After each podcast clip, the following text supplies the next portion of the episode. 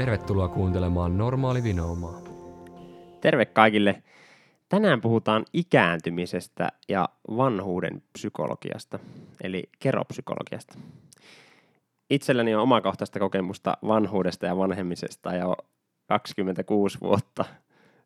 Öö, Joel, tunnetko sinä olosi vanhaksi? No näin 24-vuotiaana, niin se riippuu pitkälti kyllä kontekstista, että jossain seurassa itsensä saattaa kovin vanhaksi tunteakin itsensä, mutta tuossa viime viikolla, kun tuli näitä tilastoja elinia odotteista ja kattelin, että olisi semmoinen 62 vuotta vielä elinia odotetta jäljellä, että semmoinen alle kolmannes vasta mennyt, niin ehkä ei ihan hirveän vanhaksi voi tässä kohtaa itseään sanoa.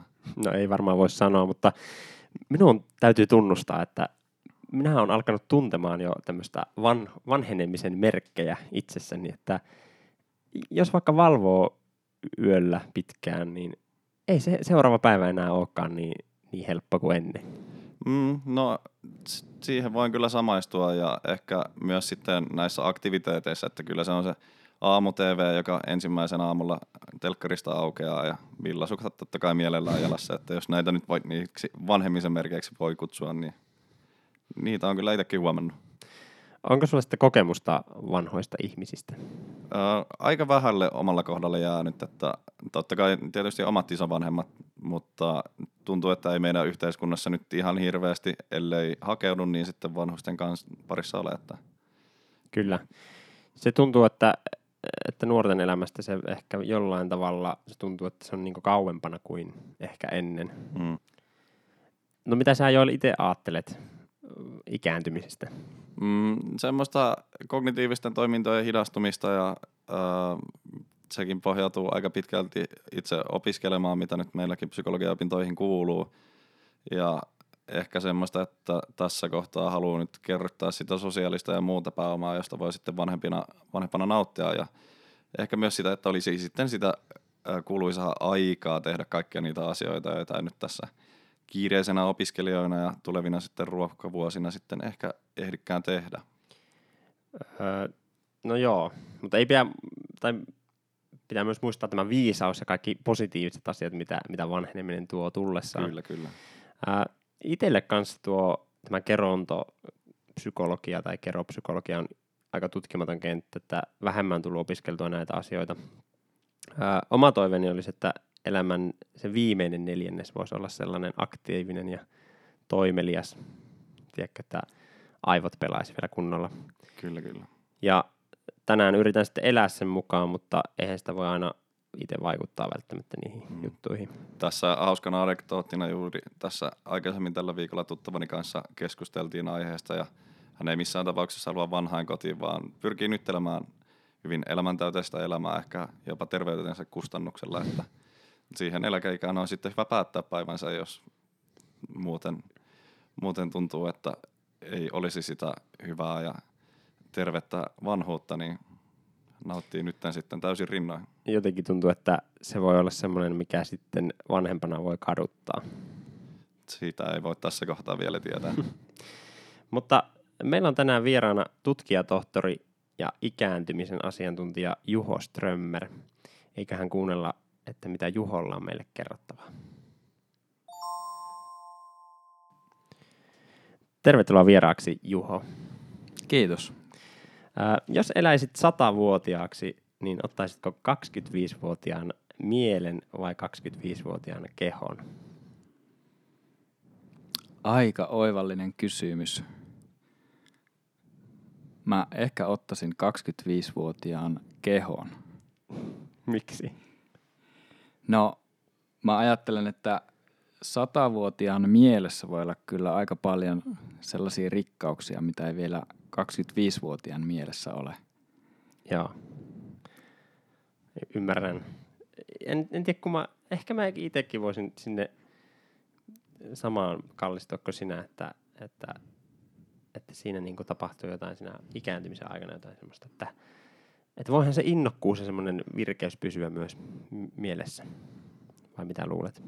Kyllä varmasti. Ja mä luulen, että tässä on vähän niin kuin persoona-kysymyskin mukana, että mä olen itse aika aktiivinen ihminen ja elän, elän aktiivisesti ja sen niin kuin tekemisen kautta. Ja, ja tota, jotenkin näen niin sen rikkautena sitten tässä terveydessä yhtä lailla kuin, kuin myös tietysti sen, että lanttu leikkaa Mm. niin Kyllä. sanotusti. Ää, me tuossa alussa puhuttiin vanhuudesta ja, ja mulla oli täällä kysymyskin, että kuka on vanhus? Ää, mutta onko se edes oikea termi? Tai onko se väärin sanottu? Onko väärin sanoa ihmisiä vanhukseksi?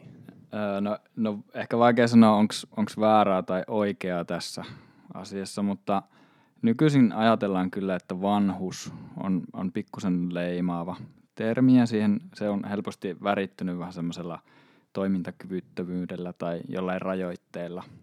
Että hyvin paljon, kun ajatellaan ylipäätään, että mitä, mitä se niin kuin elämän ehtoopuoli nyky, nykyisin tarkoittaa, niin ihmiset elää tosi terveenä keskimäärin ja aktiivisesti myös sen jälkeen, sen työuran loppumisen jälkeen.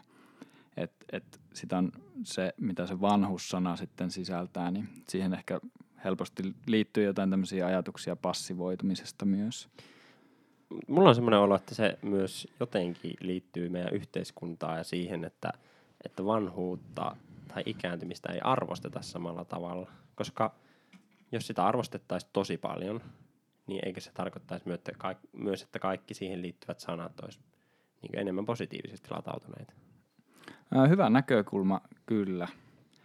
Niin, voisi, vois, jos sitä nyt tähän ajan, aikaan jotenkin vetäisi, niin voisi ehkä ajatella, että, että nykypäivän esimerkiksi työelämässä arvostetaan hirveästi sellaista tehokkuutta ja niin kuin, dynaamisuutta, tällaista sinkoilemista asiasta toiseen ja paikasta toiseen. Ja, ja tämä ei ole toisaalta sit tyypillistä niin kuin ikääntyneelle ihmiselle eikä ikääntyneelle aivoillekaan, että enemmänkin sen, ehkä sen hitauden kustannuksella sitten, tai nope, siis nopeuden kustannuksella ehkä toimitaan vähän hitaammin, mutta meillä voi olla jotain muuta sellaista pääomaa sitten, mitä tää, nämä nykyiset trendit ei ehkä pysty hyödyntämään parhaalla mahdollisella tavalla. Joo, ja J. Karilaisella on tämä biisi, tämä, nyt muista sen nimeä, mutta siinä lauletaan, että se mies, jolle ei koskaan tapahdu mitään. Joo, mä kaiken näen. Liput liehuu ja ihmiset riehuu. Niin minusta siinä on jotain semmoista, että, että voisinpa minä vanhana olla niin, että, että mä oon kaiken sen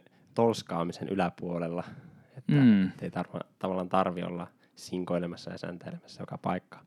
Mutta ää, mennään vähän ehkä konkretian tasolle enemmän. Että, no kuka on sitten ikääntynyt ihminen? Kuka on vanhus?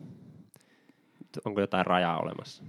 No ö, meillä on tietysti näitä rakenteellisia rajoja, jotka liittyy aika kiinteästi nyt vaikka eläke, eläkeikään ja eläköitymiseen, mutta ihmiset kyllä myös ikääntyy tosi eri tavalla, että yksilöllisiä ero, eroja on tosi paljon.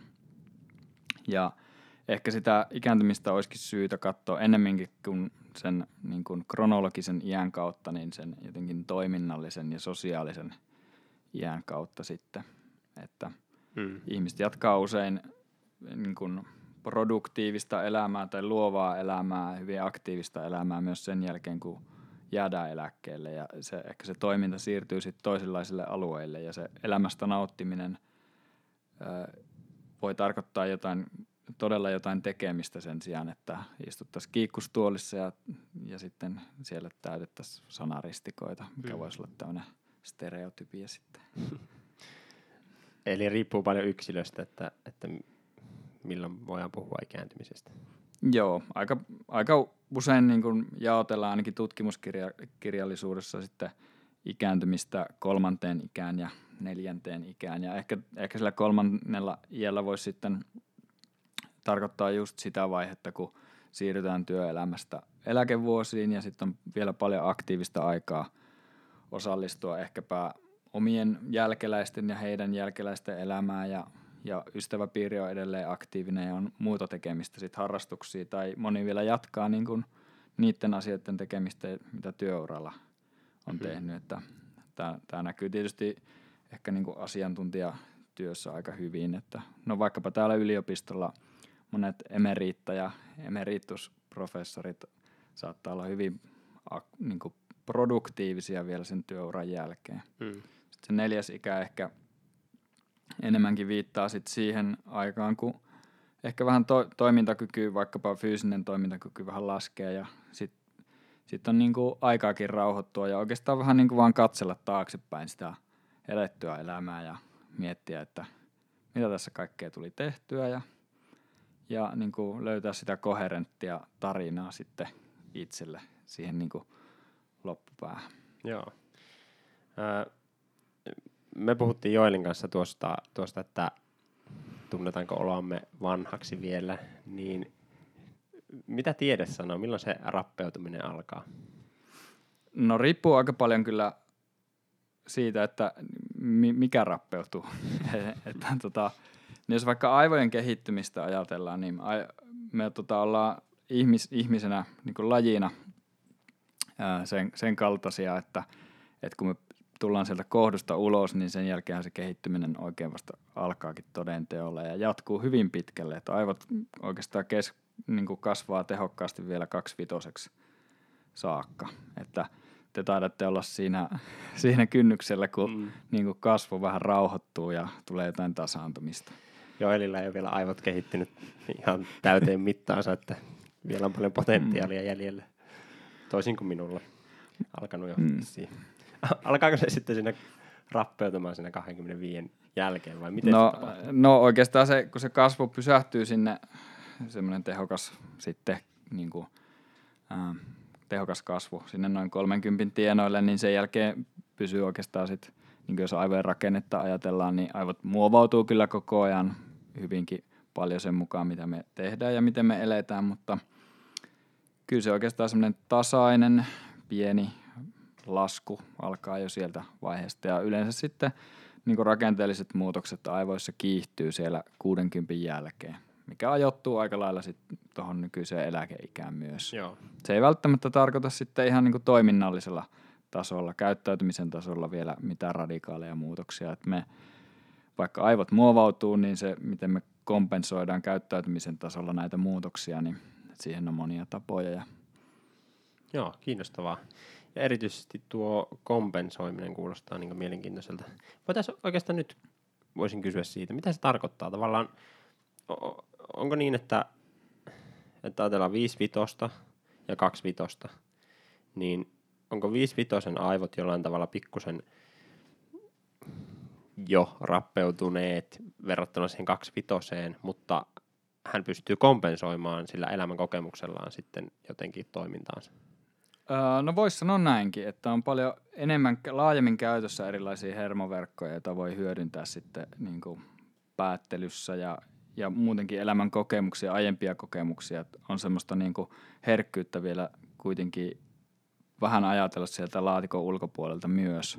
Että ehkä jos sitä kaksivitosta ajatellaan, niin kuitenkin se niin kuin aivojen herkkä kausi sille kasvamiselle niin alkaa siellä sitten hidastua. Mutta ehkä, ehkä voisi olla tähän liittyvää, liittyen tota, hyvä ajatella ehkä sit sitä vielä sen 5 ja 7 tai 25 ja 75 mm. välistä eroa, että ää, ainakin nyt mitä sitten tämmöinen hermoverkkotutkimus näyttää, niin mikä kertoo aika paljon siitä, miten aivot ehkä toimii sitten mm. ikääntyessä versus nuorena, niin ää, kun nuoren ihmisen aivoissa yleensä meillä on erilaisia toimintoja varten tämmöisiä aika tarkkoja fokaaleja hermoverkkoja, että me käytetään aika tehokkaasti tiettyjä aivoalueita, tiettyjä verkostoja, tiettyä tehtävää varten. Kun taas sitten ikääntyneellä ihmisellä se toiminta on tota oikeastaan siitä tehtävästä riippumatta aika globaalia. Et me oikeastaan käytetään laajempia aivojen alueita mihin tahansa tehtävään, mikä toisaalta myös on energiankulutuksen kannalta vähän tehottomampaa, mutta sillä tavalla me kompensoidaan sitä, että me niinku pärjätään yhtä lailla – asioista, mistä nuoretkin aivot pärjää. Kiinnostavaa. Tuo on kyllä... Että tämmöinen niin suuri linja on ehkä olemassa. Joo. Me vähän niin kuin jalostetaan sitä omaa ajattelua. Mm. Kyllä.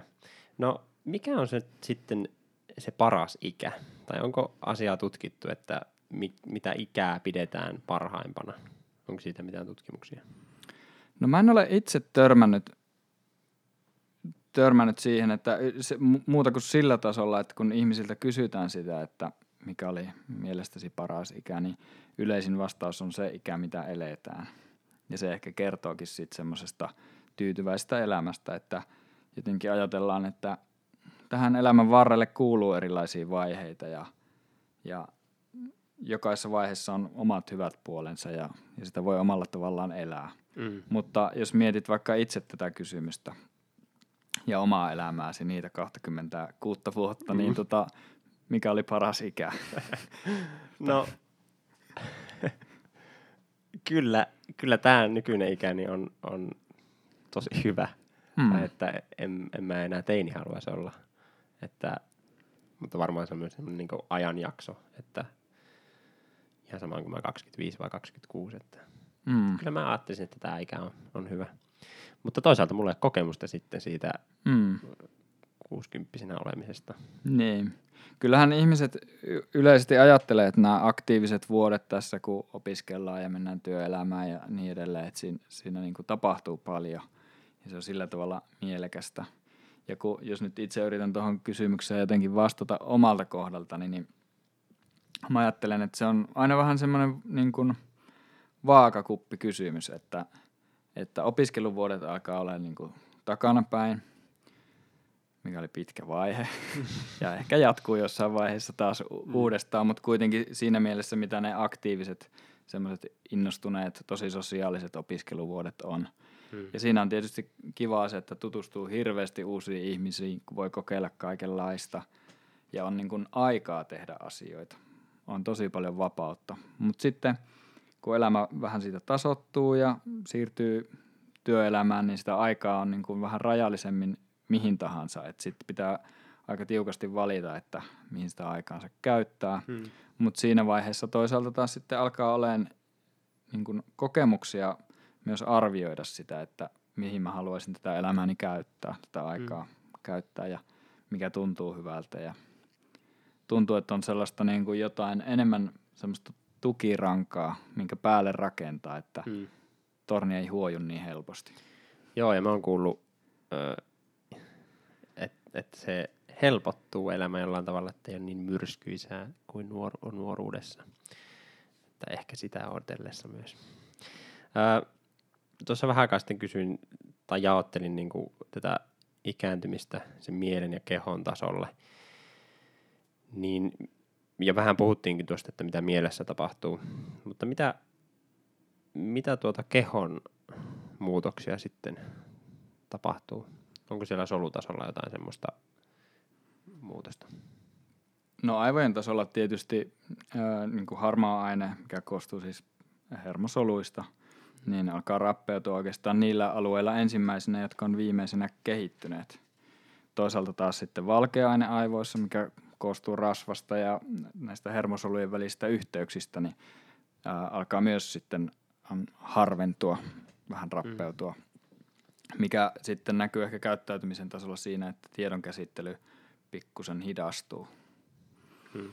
Tehtävästä riippumatta. Mutta tokihan meillä tapahtuu kehossa ihan valtavasti kaikenlaisia ihan aistielimiin liittyviä muutoksia.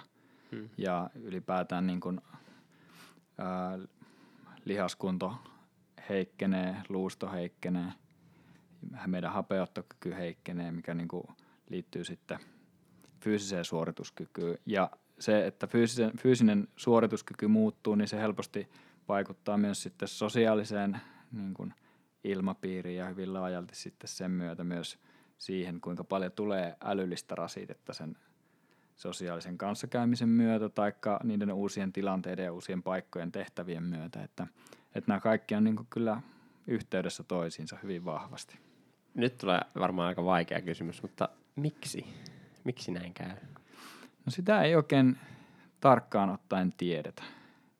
Tiedetään, että ää, tuolla DNAssa olevat telomeerit lyhenee ja se olisi niin kuin jonkinlainen tällainen sitten biologinen kello, joka vaan aina, aina tota siellä solun uudistuessa nämä telomeerit puolittuu ja jossain kohtaa sitten se ei ole enää mahdollista, että ne on niin lyhkäisiä, että sitten, sitten niin kuin vaan homma oli siinä.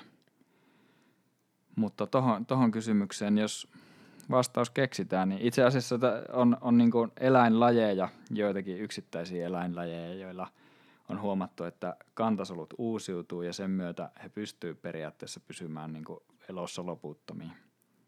Nyt laboratorio-olosuhteissa esimerkiksi tämmöinen tota, medusan kaltainen makeassa vedessä elävä hydra vulgaris eläin, niin on arvioitu, että se pystyisi elämään noin 1400 vuotta nyt laboratoriossa. Että oikeastaan ainoat riskit on sitten joku ää, liiskaantuminen tai, tai joku sairastuminen, mutta niin kuin muussa tapauksessa mm. ei olisi mitään semmoista loppua tiedossa. Oho, täysin uutta tietoa kyllä mulle. Ää, vaikuttaako vanheneminen sitten, tai vanhentuminen nukkumiseen jollain tavalla? Kyllä se vaikuttaa laajaltikin. Ää, ikääntymisen myötä monetkin uneen liittyvät asiat muuttuu ja eh- ehkä ensimmäisenä nyt se unen latenssi, eli jotenkin on se kun mennään nukkumaan, niin se, että todella nukahdetaan, niin siihen, siihen kestää pidempi aika. Onko siis latenssi tämä, että milloin et saa unen? Joo, Joo. Että, että siirtyy sitten ensimmäiseen univaiheeseen. Voiko siihen vaikuttaa sitten jotenkin, e, esimerkiksi jos joku ikääntynyt ihminen kuuntelee tätä, niin, niin miten siihen voi sitten vaikuttaa? No varmaan siihen muutokseen, mikä nyt liittyy ihan tähän niin kuin ikääntymiseen ihan normaalistikin, niin siihen on niin kuin vaikea vaikuttaa, mutta totta kai sitten nukahtamiseen voi vaikuttaa yhtä lailla kuin nuorikin ihminen, että ää, esimerkiksi pikkusen tota liikkumalla muutamaa tuntia ennen nukkumaan menoa, sitten sopivalla ruokailurytmillä, mm. yleensä ehkä kylmä ilma ennen sitä nukkumaan menoa voisi auttaa vähän nukahtamista myös, että kun kehon lämpötila viilenee ja sitten kun mennään maate ja sitten sit siihen lämmittämiseen pitää alkaa käyttää vähän energiaa, niin se alkaa väsyttämään ihmistä. Mm. Kyllä. No kuinka pitkään minä tulen elämään? Tai että nuo elinajan ennusteet on, on tietyt. Mä en nyt muista, mikä se mulle on. En, en uskalla nyt arvioida, mutta voiko sitä vanhenemista sitten hidastaa jotenkin? No kyllä sitä sillä tavalla voi hidastaa, että, että tiedetään kyllä, mitkä asiat vaikuttaa siihen, että säilyy toimintakykyisenä sinne loppuun saakka. No mitkä Et, ne on?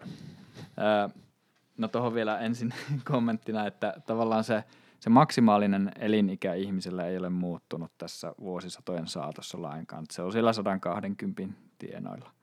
Mutta kuitenkin se elinajan ennuste on kasvanut tasaisesti. Ja, ja se on tietysti sitten osittain lääketieteen kehittymisen myötä ja, ja ylipäätään niin kuin hygienian ja työelämän ilma, niin kuin myötä, ravinnon saannin, ravinnon tuotannon myötä käynyt näin. Mutta ne asiat, mitkä pitää meitä kunnossa ikääntyneenä, niin on oikeastaan, niitä on oikeastaan kolme keskeistä. Ja, ja tärkeimpänä ehkä liikkuminen, että pitää itsensä fyysisesti kunnossa, niin se pitää myös aivot kunnossa. Ja siihen liittyy, sitten pitää tietysti verenkiertoelimistöä kunnossa ja lihaksistoa kunnossa. että se on niin oikeastaan paras lääke. Pysyä hmm. vaan aktiivisena.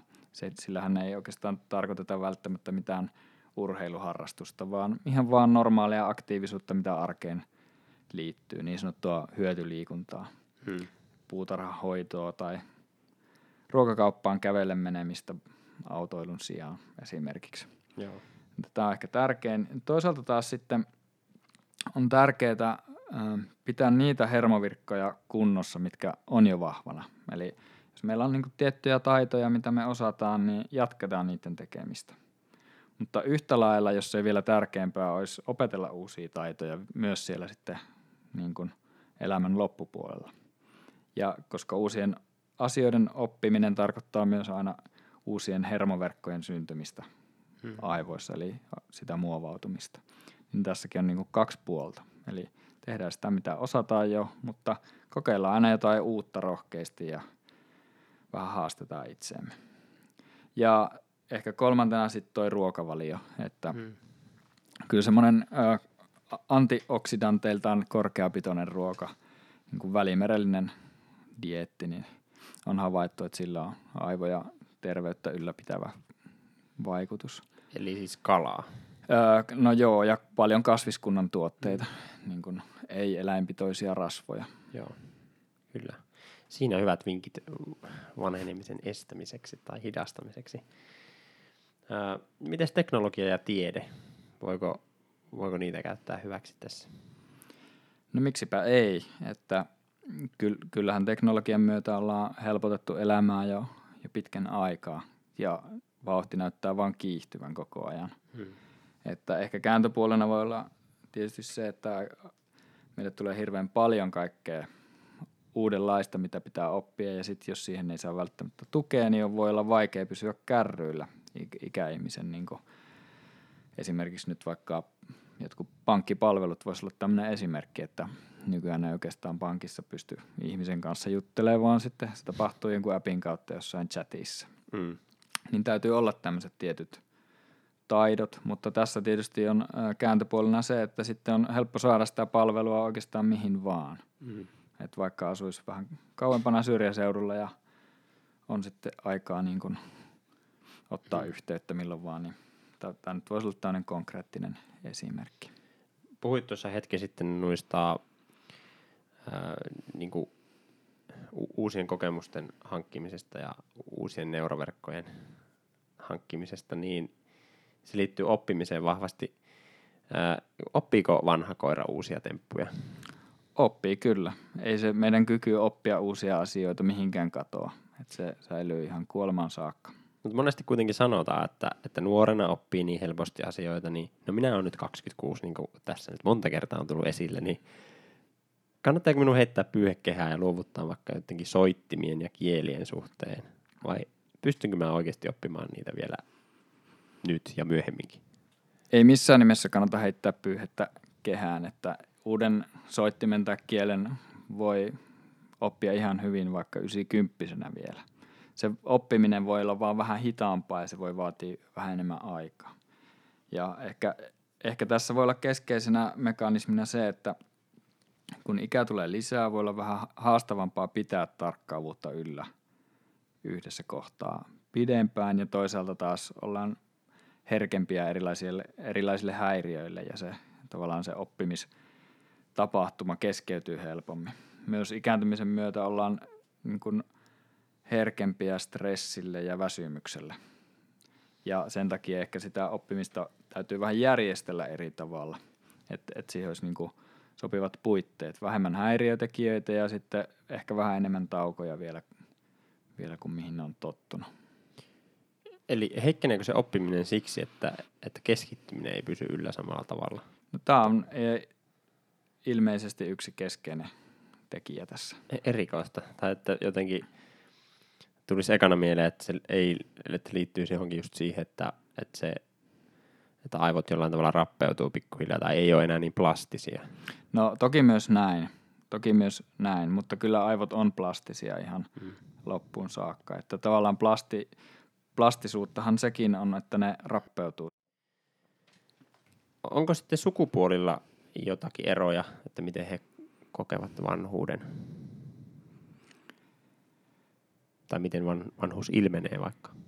No mitään kauhean radikaaleja eroja ei ole. Että tyypillisesti ö, mies, miehet, tota, miehillä edin, elinajan odote on aina vähän alhaisempi kuin naisilla – ja tähän on tota monia selityksiä. Ehkä, ehkä se riskinotto ylipäätään voisi olla tässä se yksi semmoinen kantava voima. Tuo on minusta hirvittävän hauska juttu, että, että voiko tosiaan olla niin, että riskinotto ja, ja semmoinen, siis mä oon kuullut tämmöisen, että, että miehet kuolee aikaisemmin siksi, että ne ei mene ajoissa lääkäriin, koska ne on sillä lailla, että no, ei sitä tarvi mennä. Onko no, no on perää? siinä varmaan, varmaan sitäkin, joo. että tavallaan toihan tiivistää vähän sitä ilmiötä. Mutta niin kuin ylipäätään jotenkin ollaan valmiimpia stressaamaan itteemme ja, ja myös ajautumaan myös sellaisiin tilanteisiin, missä sitten ollaan haavoittuvaisempia mm. ylipäätään. Mutta ehkä, ehkä sitten ainakin mitä tiedetään nyt siitä esimerkiksi niin leskeytymisestä vaikkapa ikääntymiseen liittyen, niin – on huomattu, että, että naiset, joilta kuolee puoliso, niin he todennäköisemmin, todennäköisemmin jää sitten yksin eikä enää hanki uutta puolisoa sen jälkeen, kun taas miehet esimerkiksi sit kun heiltä ää, puoliso jättää, niin he todennäköisemmin sit vielä niin kuin myöhäiselläkin iällä hankkii itselleen uutta läheistä seuraa ja tässä voisi olla jotain sellaista niin kuin suku, sukupuolieroja Mm. korostavaa ilmiöä. Joo. Mitkä on sellaisia tekijöitä, mitkä tukee sitten vanhuutta? Puhuttiin aikaisemmin, että mikä on, mitkä he, hidastaa sitä ikääntymistä, mutta mitkä on sellaisia tekijöitä, mitkä tukee sitä itse vanhuutta? Onko ne niitä samoja? Niin kuin, ää, rakenteellisesti yhteiskunnassa vai tota, niin kuin, No voit m- mitä va- tarkoitat? Niin kuin, Vaikka rakenteellisesti yhteiskunnassa. Ää, No, var, niin, no varmaan just e- ensimmäisenä just tuli mieleen se, että ehkä pitäisi vaan tarjota, niin kuin yhteiskunnan pitäisi tarjota sellaiset puitteet myös niin kuin sille tekemiselle sit sen jälkeen, kun työelämästä jäädään pois. Ja nykyisin kyllä on tullutkin paljon mahdollisuuksia osallistua erilaiseen vapaaehtoistoimintaan ja olla niin kuin aktiivinen yhteiskunnan jäsen. Hmm. Ja ajatella, ajatella sitä nimenomaan tämmöisenä voimavarana koko yhteiskunnalle, että mikä on oikeastaan niin kuin vähän pakollistakin, että nyt ar- arvioiden mukaan vuonna 2060 joka neljäs suomalainen esimerkiksi on yli 65-vuotias. Hmm. Et se on aika suuri, suuri muutos, mikä tulee tapahtumaan tässä ikärakenteessa hyvin, hyvinkin nopeasti. Minkälaisia vaikutuksia sillä on niin yhteiskunnalle, että, että, että se elinikä kasvaa? Tai, tai mitä vaikutuksia sillä on yksilölle? No tietenkin tavallaan se huoltosuhde muuttuu, mistä paljon nyt puhutaan Mm. mediassakin, että se osa, joka rahoittaa yhteiskunnan toimintaa, niin se pienenee suhteessa siihen, joita pitäisi huoltaa. Ja siksi Mm. tämä on ehkä niin kuin hyvin ajankohtainen kysymys, että miten me pysytään niin toimintakykyisenä ja aktiivisena sitten Mm. myös sen jälkeen, kun me jäädään työelämästä pois. Että, että tulisi vähemmän painetta sitten terveydenhuoltojärjestelmälle esimerkiksi. Ja onhan se tietysti myös yksilön kannalta onnellisempaa elämää, kun voi aktiivisesti toimia ja elää omassa kotona ja niin kuin osallistua. Eli aktiivisuus ja niin osallistaminen on tärkeitä juttuja. Kyllä. Kärsikö vanhukset tai ikääntyneet mielenterveyden ongelmista? Kyllä joo. Yhtä lailla itse asiassa masen, masennusoireet ja yksinäisyys on tosi yleisiä ongelmia ikääntyvässä väestössä. Ehkä mielenterveysongelmista tai mielialaongelmiin liittyen on olemassa sellainen ilmiö, että, että ikääntyneillä niitä ehkä on vähän kasvavassa määrin, mutta toisaalta taas tämmöisiä hyvin rajuja psykiatrisia ongelmia tuntuu olevan vähän vähemmän. Että kaikki vähän niin kuin tasaantuu.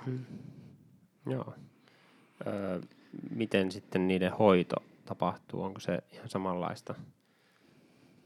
Ja onko siihen niin meillä, onko meillä resursseja siihen samalla tavalla? Meillä on aika vähän resursseja tällä hetkellä ja tietysti sitten kun alkaa ikä olen tarpeeksi, niin monien mielialaongelmien arvioinnissa tulee helposti rinnalle myös sitten etenevät rappeuttavat sairaudet. Et siinä on aika tärkeää myös sitten vähän erotella ja huomioida sitä, että mikä johtuu mistäkin, koska ää, samankaltaisia oireita on Mm.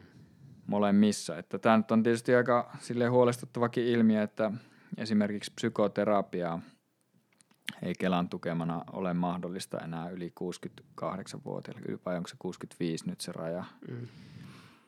Että tämähän kertoo tavallaan jo sellaisesta asenteesta, että Mm. se sisältää oletuksen siitä, että tämän ikäistä ihmistä ei kannata yhteiskunnan hoitaa, koska se ei ole enää hyödyllinen.